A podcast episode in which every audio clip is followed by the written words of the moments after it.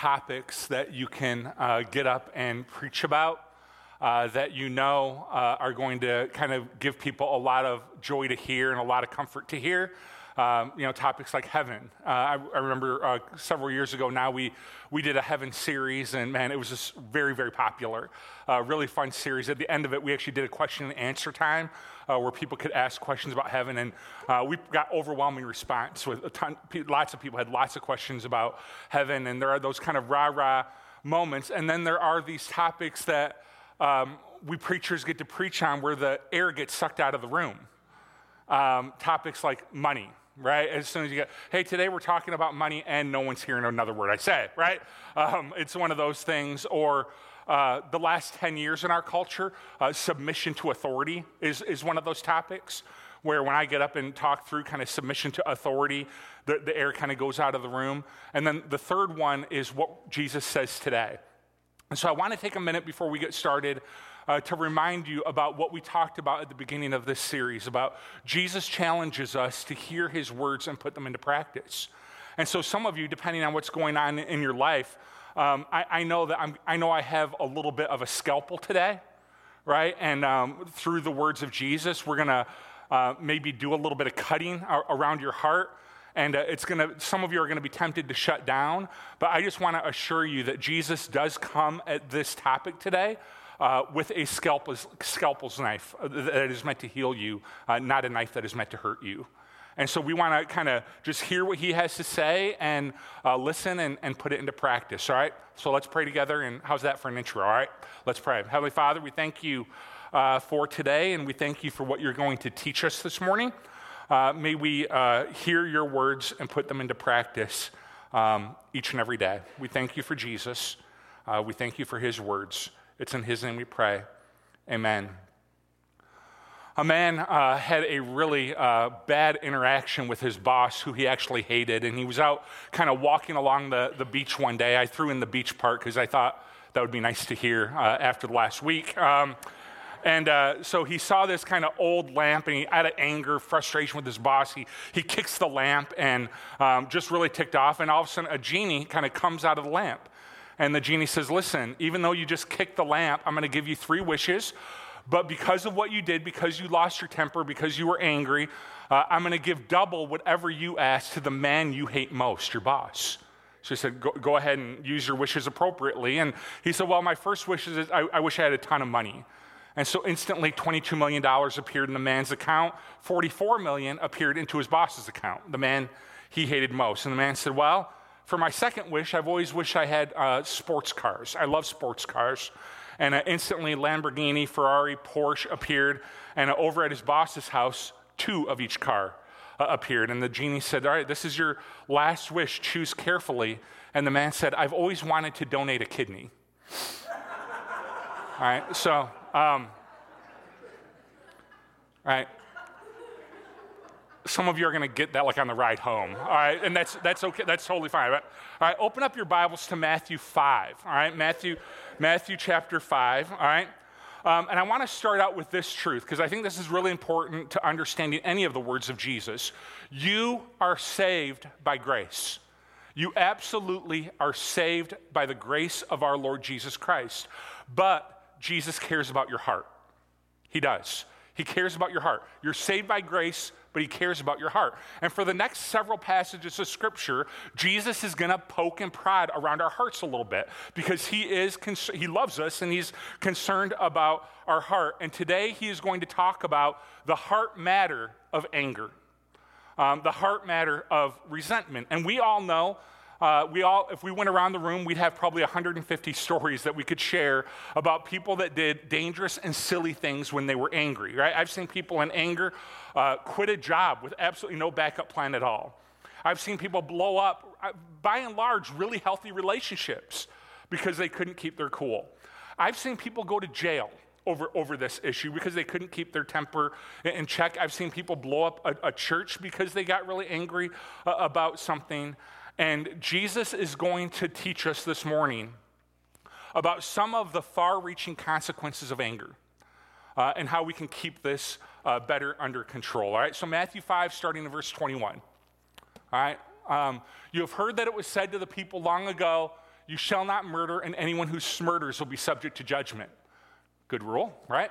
But I tell you that anyone who is angry with a brother or sister will be subject to judgment. A- again, uh, but I tell you that anyone who's angry with a brother or sister will be subject to judgment. Again, anyone who says to a brother or sister, Raca, is answerable to the court, and anyone who says, You fool, will be in danger of the fire of hell.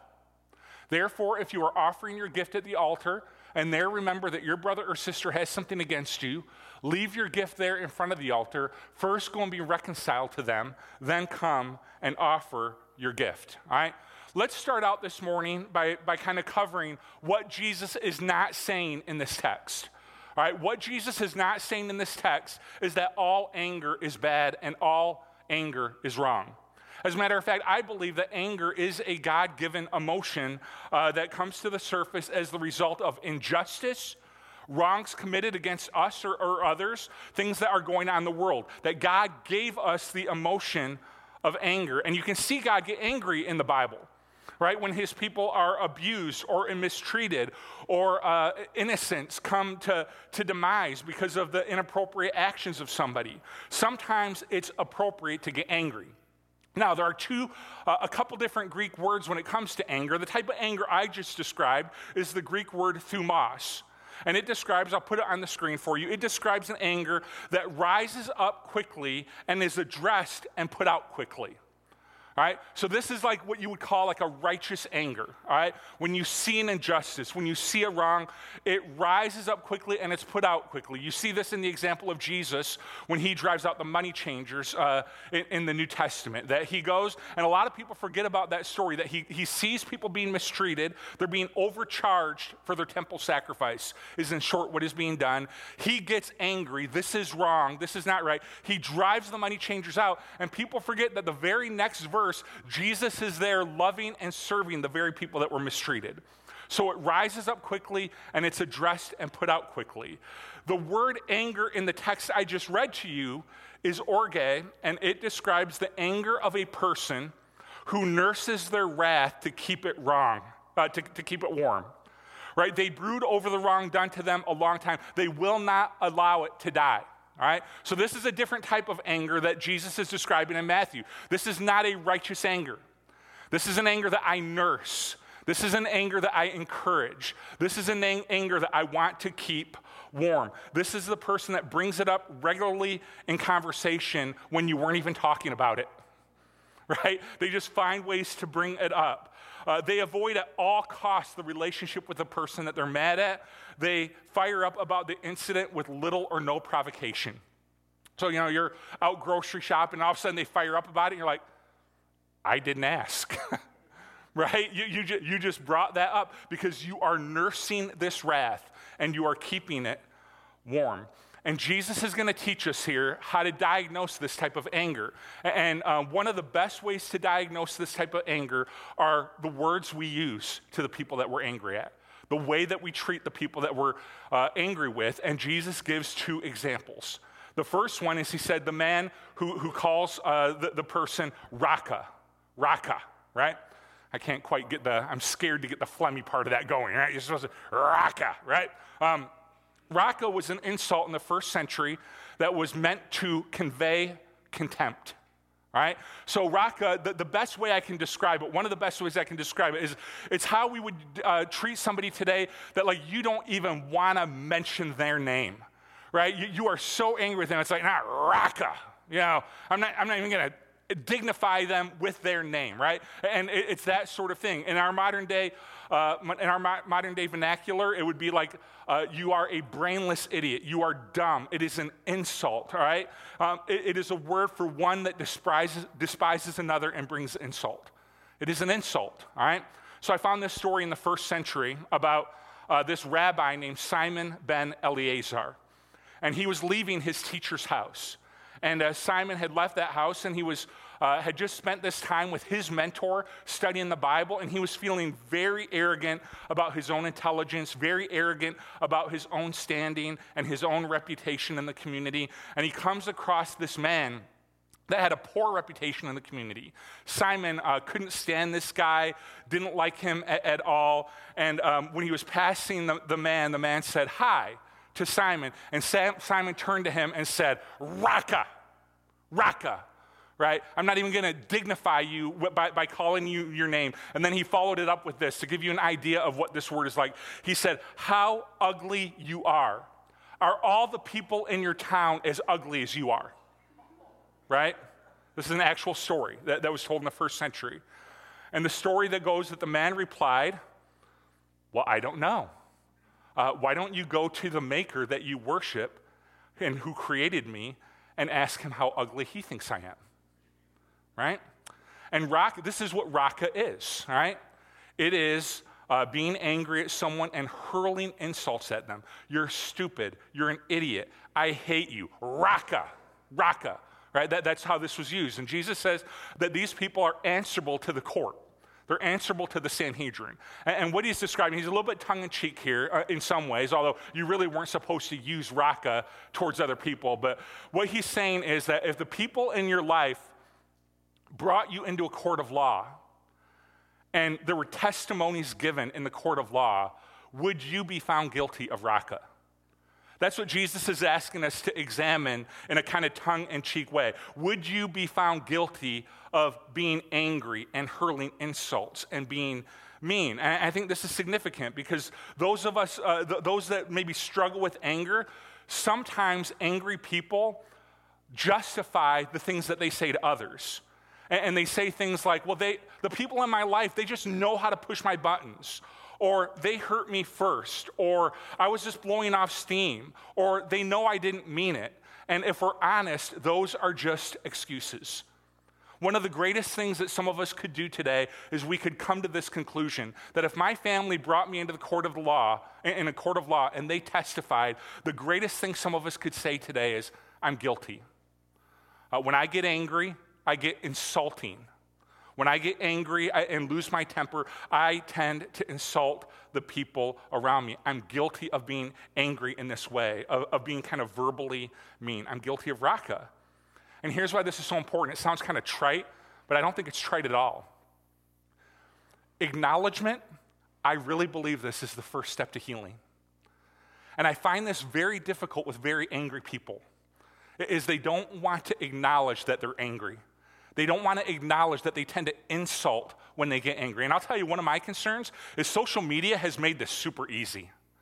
Right? Social media has made it super easy to fall into raca, to fall into insults as soon as we feel angry or as, as soon as um, as soon as uh, we, we feel insulted, uh, social media makes it so easy to just fire off an insult.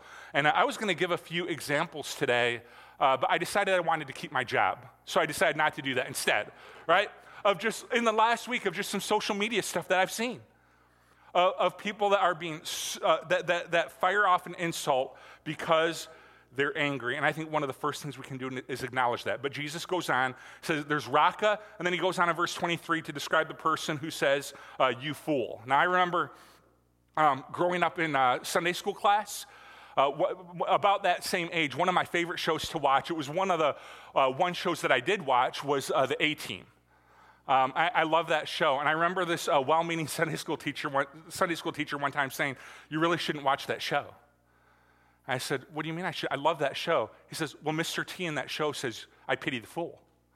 and you, you, really, you really shouldn't subject jesus says you shouldn't call anyone a, a, fool and i appreciate the sentiment but that's not exactly what Jesus was trying to teach. He wasn't exactly teaching against Mr. T, right? Um, the word fool in this text is the Greek word uh, moros.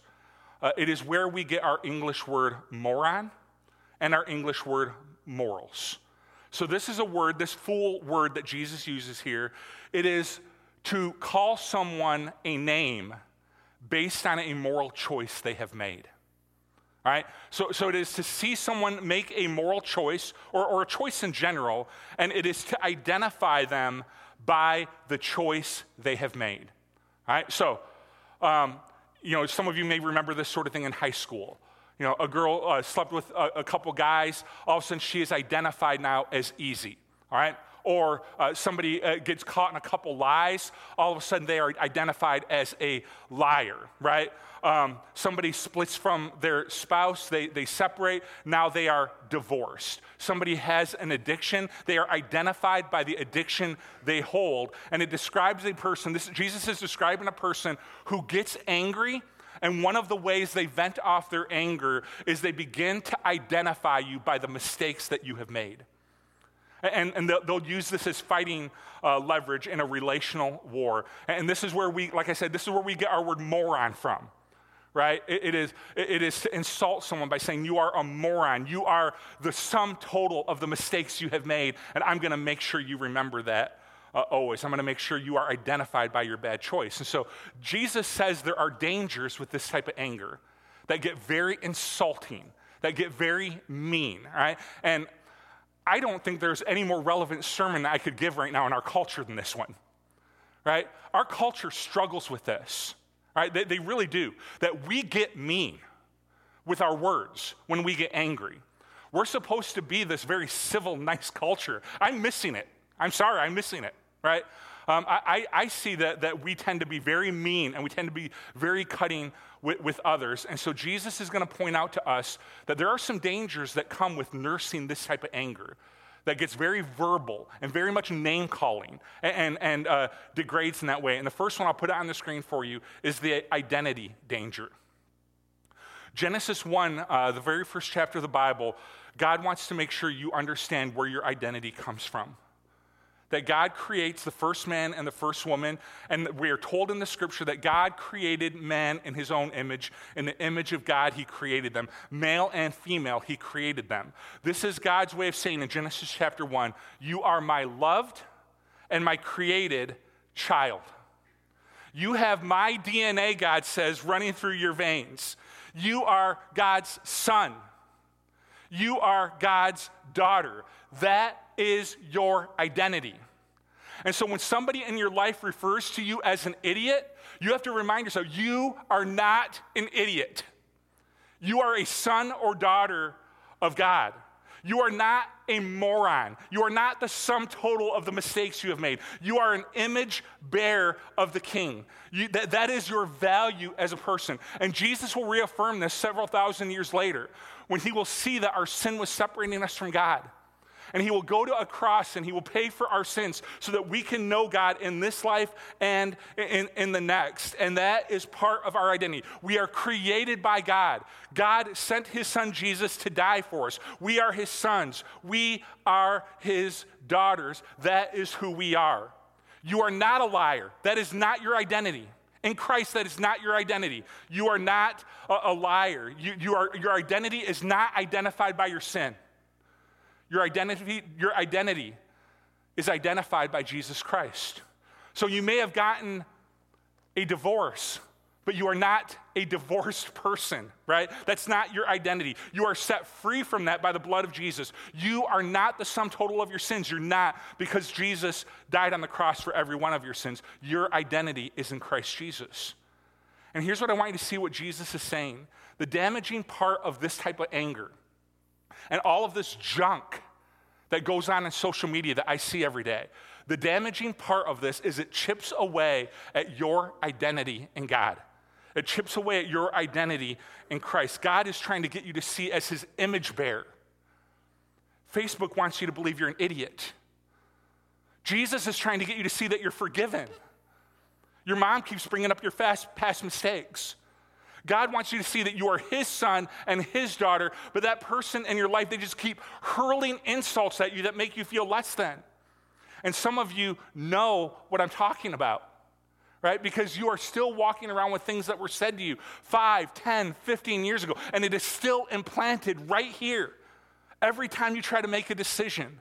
Every time you try to live your life, you hear this person's voice saying, No, you are this. No, you are that. No, you are the other thing. And today I want to remind you of who you are that you are an image bearer of God. That Jesus Christ died for you to set you free from your sin. You are not who they say you are, you are His. And today I think somebody in this room needs to be reminded of that. Because here's why this is so important. Let me put this on the screen for you. We operate out of our identity. We do. We make decisions out of our identity. This is why these types of words are so spoken, to, are, so important. I remember uh, a young preacher, um, a young, as a young preacher, just 20, early, early 20s. I remember I was preaching a sermon, and somebody that I really love and care about and respect, right after the sermon, they came up, right? And I'm very, very nervous preaching and all of that stuff. And right after it said, I don't think there was enough humor in that. That wasn't very funny about my sermon. I am 43 years old now. And every time I write a sermon, I hear this person's voice and I think to myself, is this funny enough? Are people gonna laugh? Are they going to like it? 43 years old. And that person's voice is still rattling around in, in my head. And that's a silly example. Some of you are making decisions based on angry words that have been spoken to you. Your dad said you were an idiot. And every time you go to make a decision, you hear that voice in your head, and it robs you of confidence. Your classmate said you were easy, and ever since then, your relationships with men have been shaped and affected by those words, and you can't seem to get any relationship going. Your teacher said you would never amount to anything, and every time you feel God calling you to step out, you hear that voice in your head, and it robs you of initiative and you are here and you are reeling from this sort of verbal abuse. And today I want you to know you are a blessed child of God. You are a blessed child of God. In Christ Jesus, you are. You are not who they said you were. You are a blessed child of God. And I wonder what would happen if we began to, to the best of our ability, set those words aside and allow some new words to be spoken to us. Not words spoken during a fight or words in a heated argument, but words spoken in truth. Here's my question What would happen if you believed what God said about you? That you have incredible value that He has a plan and a purpose for your life that is amazing. That you are His child and you surely have made sins and you'll surely have more sins, but you are not identified by those sins. You are forgiven and set free, that you are His. Wouldn't that be a wonderful thing? If all of us could begin to set those words aside and allow our Heavenly Father to speak truth to us, wouldn't it fill you up with confidence? Wouldn't it free you from crippling effects of guilt? Wouldn't allow you to stop being defined by the people around you. I believe that one change, that one change in our life to say, man, I'm no longer listening to Raca. I'm no longer listening to you, fool. I've listened to that voice enough. I am going to listen to my Heavenly Father. I'm going to listen to my Savior and allow Him to define me. I think that one change would make a huge difference in our lives. For, for some of you, I want to kind of shift who I'm talking to. I'm talking, first, I talked to people that were being affected by this. For some of you, um, you're doing damage with your words. You're shaping people's identity with your words. You're chipping away at their identity in Christ. You're giving them a new identity that is less than. And I want to ask you to stop. Would you measure your words before you release them? Would you measure them before you release them? That, that, that would, you, would you consider what you're saying? And especially online, this is so easy to do. It is so, you're an idiot, you're a moron. How could you believe that? How could you vote for him? How could you vote for her? You're, you're, you're, a, you're an idiot. It's so easy to do this. We all see it every day. And for those of us that are followers of Christ Jesus, I want to ask us to choose new words words that build up. And listen, if this is kind of probing away a little bit, you're like, man, I think I've done some of this. I think I've done some of this. You know the greatest thing you can do? My mom taught me this. Really great advice. I've never forgotten it. Two words I'm sorry. I'm sorry. You know how far that goes? I'm sorry. I remember saying this to you when you were a little kid. Or I remember saying to this to you around the water cooler. I, I, called you dumb or a moron or an idiot or a loser, and, and I was wrong. And I want you to know that I am seeing in you what your Heavenly Father sees in you. You are His child, you are forgiven by Him, and I am sorry for the words I have used. I think it would go a long way. And then to begin to choose new words, words that edify, words that build up. So Jesus says there's an, an identity danger here right? Jesus also says there is a physical danger here, right? Um, that there's a physical danger here. He says in verse 22 anyone who says, you fool, is in danger of the fire of hell. Right, let's stop there. All right. I think we need to talk about that a little bit. Let's talk about what he's not saying, all right? He's not saying that if you have a hard time forgiving someone, and I think one of the greatest challenges that we have as Christ followers is to forgive. It is hard to forgive. It just is. And so he's not saying if you're finding it challenging to forgive someone or not being angry anymore, or you still sometimes lose your cool. What this verse is not saying is you're going to hell. Right? He's talking about a person that is consistently and constantly uh, struggling with their anger. He says there are a couple dangers that come with anger, and the first one is physical. Right? This uh, word that's translated hell, um, the Greek word for it is Gehenna. And a lot of people um, may not realize this, but Gehenna in the first century was actually a physical place we automatically assume he's talking about eternal destination, and sometimes he is. But Gehenna was a physical place uh, to the south of Jerusalem, and you know what it was? It was a trash dump.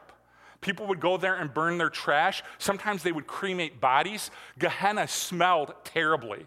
There was always a fire burning there, and there were infectious diseases there. And when Jesus talks about the physical danger of anger, is here's what he means. Some of you, because of your anger, some of you have, are choosing to live in a trash heap. You're choosing to live in Gehenna because of your anger. That this anger is impacting your life on earth. That earth is supposed to be this beautiful and incredible place, and you are choosing instead to pop up your tent in Gehenna, right? and it's affecting your relationships, affecting your work. And you know what else it's affecting? A lot of people don't know this. It's actually affecting your physical health, your literal physical health. Let me put this on the screen for you.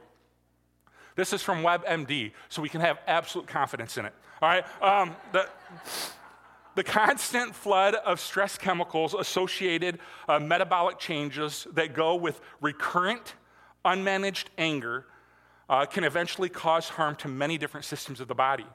Some of the short and long term health problems have been linked to, that have been unlinked to unmanaged anger include headache, digestive problems such as abdominal pain, insomnia, increased anxiety, high blood pressure, skin problems, heart attack, and stroke. Right? So Jesus isn't just trying to address a spiritual situation here, He's trying to save your life and clear up your skin. right? Uh, right? And, and help you digestively, right? No, he, he's, he, he's trying to save your life. That th- there is a real physical danger that comes with uncontrolled anger, right? Um, and, but there is, to be sure, there is a spiritual danger. So there's an identity uh, danger, there's a physical danger, and uh, we'd be remiss if we didn't say there was obviously um, a spiritual danger as well. When he talks about the dangers of the fire of hell, the word danger is really, really interesting. It carries with it the idea of servant language and slave language. It could be translated just as easily bound to. So, one of the images of Christianity uh, that Paul loves to use is that we are uh, bound to Christ, that he is our master, that we are his slaves, and He is a good master. He leads us to life and joy and hope and, and peace. And so here's the danger that the spiritual danger uh, that, that Jesus is referring to is that it is possible, it is, I've seen this happen, it is possible for anger to replace Christ as your master. It is. It is possible for anger to replace Christ. We often think about, in terms of replacing Christ, we often talk about money in that way. That the number one thing uh, in competition with God for your heart is money. And that's absolutely true. Jesus teaches us that. But anger wants to be your Lord as well. And anger is a terrible master. Anger is a terrible master. And this is the spiritual danger Jesus is referring to here. Anger as a master, anger is never going to lead you to life. Anger will lead you to physical problems, relational problems, and spiritual problems. So let me give you a couple questions here that I want to just work through you, uh, work through with you about is anger taking hold as a master? All right, here's question number one. Do you believe it's your right to name call and redefine people as less than when you're angry? Does it often turn profane? So, you believe it is your right to redefine someone's identity because you're mad at them. That you will pull out some of the greatest mistakes that they've made, some of the sins they've committed, and you will reshape their identity with that sin. Right? Do you do that? And if so, if that's a regular occurrence in your life that you believe it's your right to name call and redefine people, anger might be controlling you. Question two Do I resent Jesus' teaching on the forgiveness of my enemies? And believe me, I've been preaching on this subject long enough. I know people do, right? We don't feel comfortable saying that out loud. But I, have had enough conversations about this to know do I resent Jesus' teaching on forgiveness of my enemies? All right, number three, have I given up that I could ever forgive this person? Right, just never going to happen. It's, it's, it's done, it's over. I, I'll, I'll never forgive them. Last one, do I secretly enjoy being angry. Right? Do I secretly enjoy? Jesus one time went to heal somebody by a pool, and he asked the, the person a really provocative question.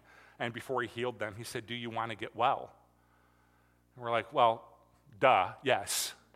Right? They have this disease. Well, yes, Jesus, they do want to get well. And Jesus teaches us a, a very important lesson. No. Not everyone does want to get well. That's an absolute lie. They, they don't all want to get well, and that's very true in this area of anger.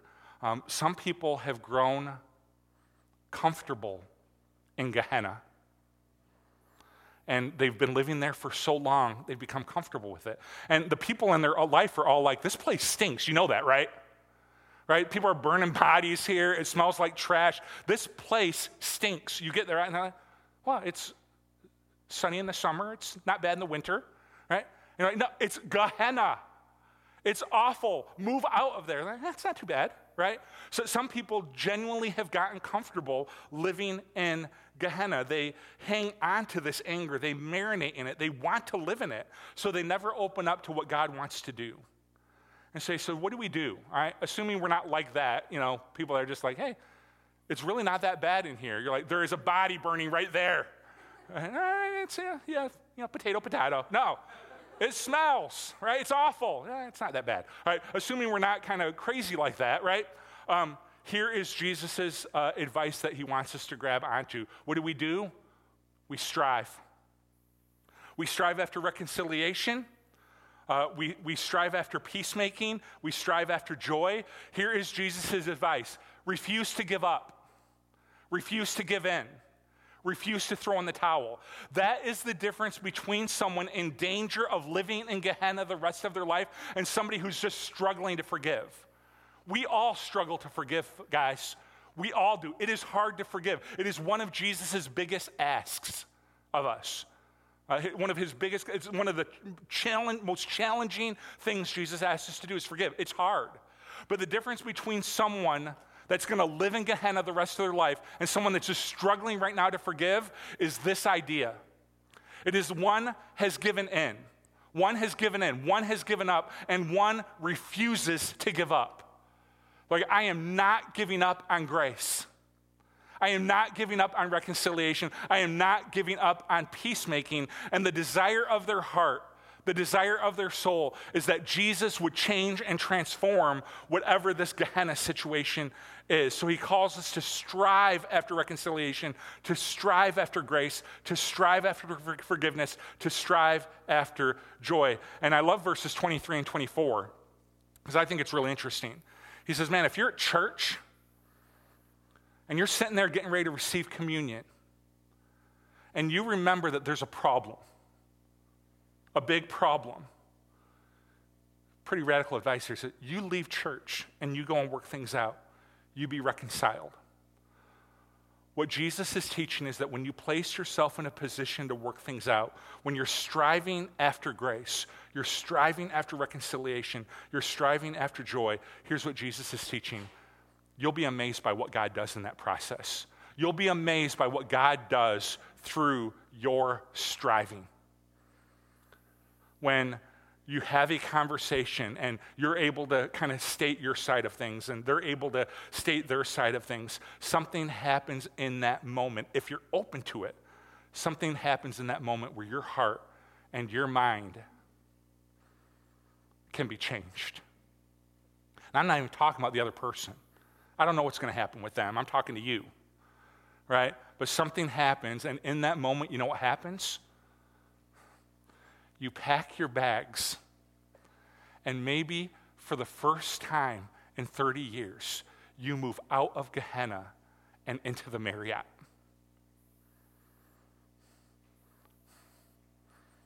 Doesn't that sound good to some of you?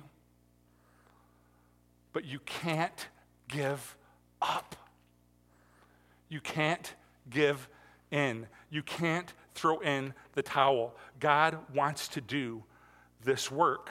And some of you would say, Steve, what you're saying would never work. Maybe. You might have a point there. It may never work, but I suspect you're saying that because you've never tried it. I suspect you're saying that because you've never tried it. You've talked to others, you've posted on Facebook, you've wrote about it in your journal, but you've never strove toward reconciliation, strove toward grace. And listen, there, there are some caveats here that sometimes you need a third person involved. I really, really believe in this.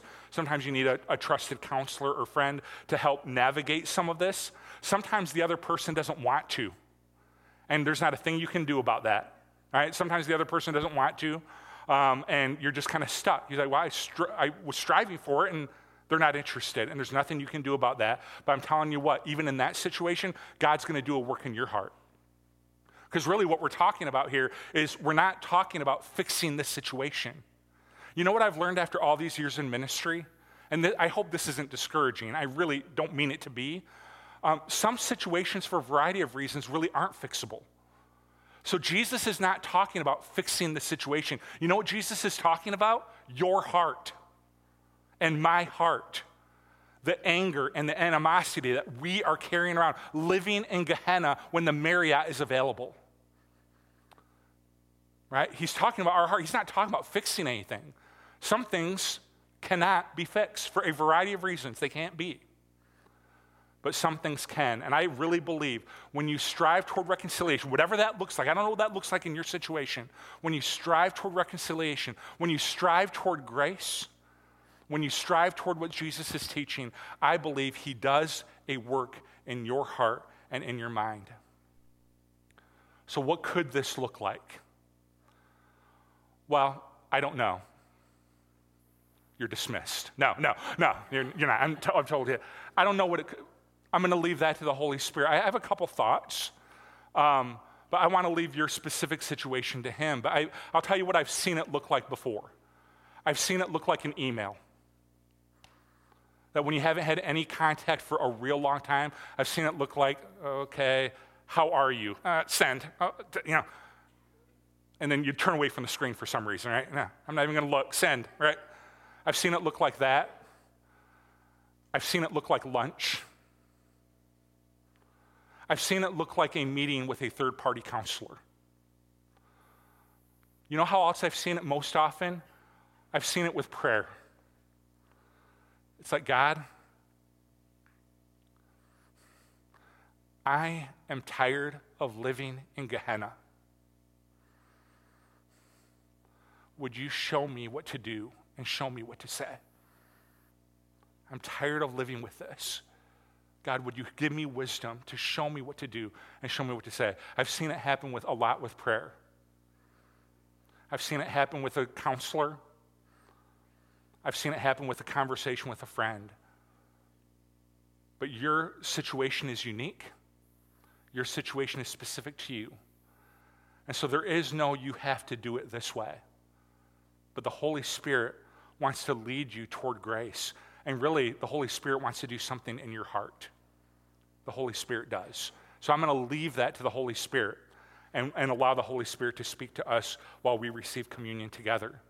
Um, we are going to celebrate communion here in just a few minutes, and it is um, like the greatest reconciliation story there ever has been. That God saw how far away we were, and He sent His one and only Son so that we could be reconciled to Him and we're going to celebrate what Jesus did right now. And I just want to have you pray God, what do you, how am I going to respond to this? What do you want me to do? And just, I want to be like Jesus. I want to pursue reconciliation. I don't want to live in Gehenna. Do something in my heart. And uh, I, I, wanna, I want us to pray and ask God for direction and let Him speak to us. Heavenly Father, we thank you for Jesus. We thank you for His grace.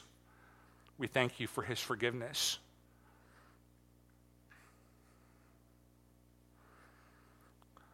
Some of us in this room want to let some things go. We know that this is affecting our spiritual, physical, and even emotional health. But Lord, we've held on to it for so long that some of us don't know how to let it go. You do. You do. Would you help us? Would you give us wisdom? Would you help us to move out of Gehenna? We don't want to be there anymore. It is in Jesus' name we pray. Amen. You're going to receive um, communion right now, two cups stacked on top of each other. One has the bread representing Jesus' body, the other has the cup representing his blood. And this is an opportunity to thank him for reconciling us and to then ask Him what we talked about this morning God, help me. I don't know what to do. Help me. And allow Him to speak. I'll come back up in just a minute and we'll receive it together as a church family.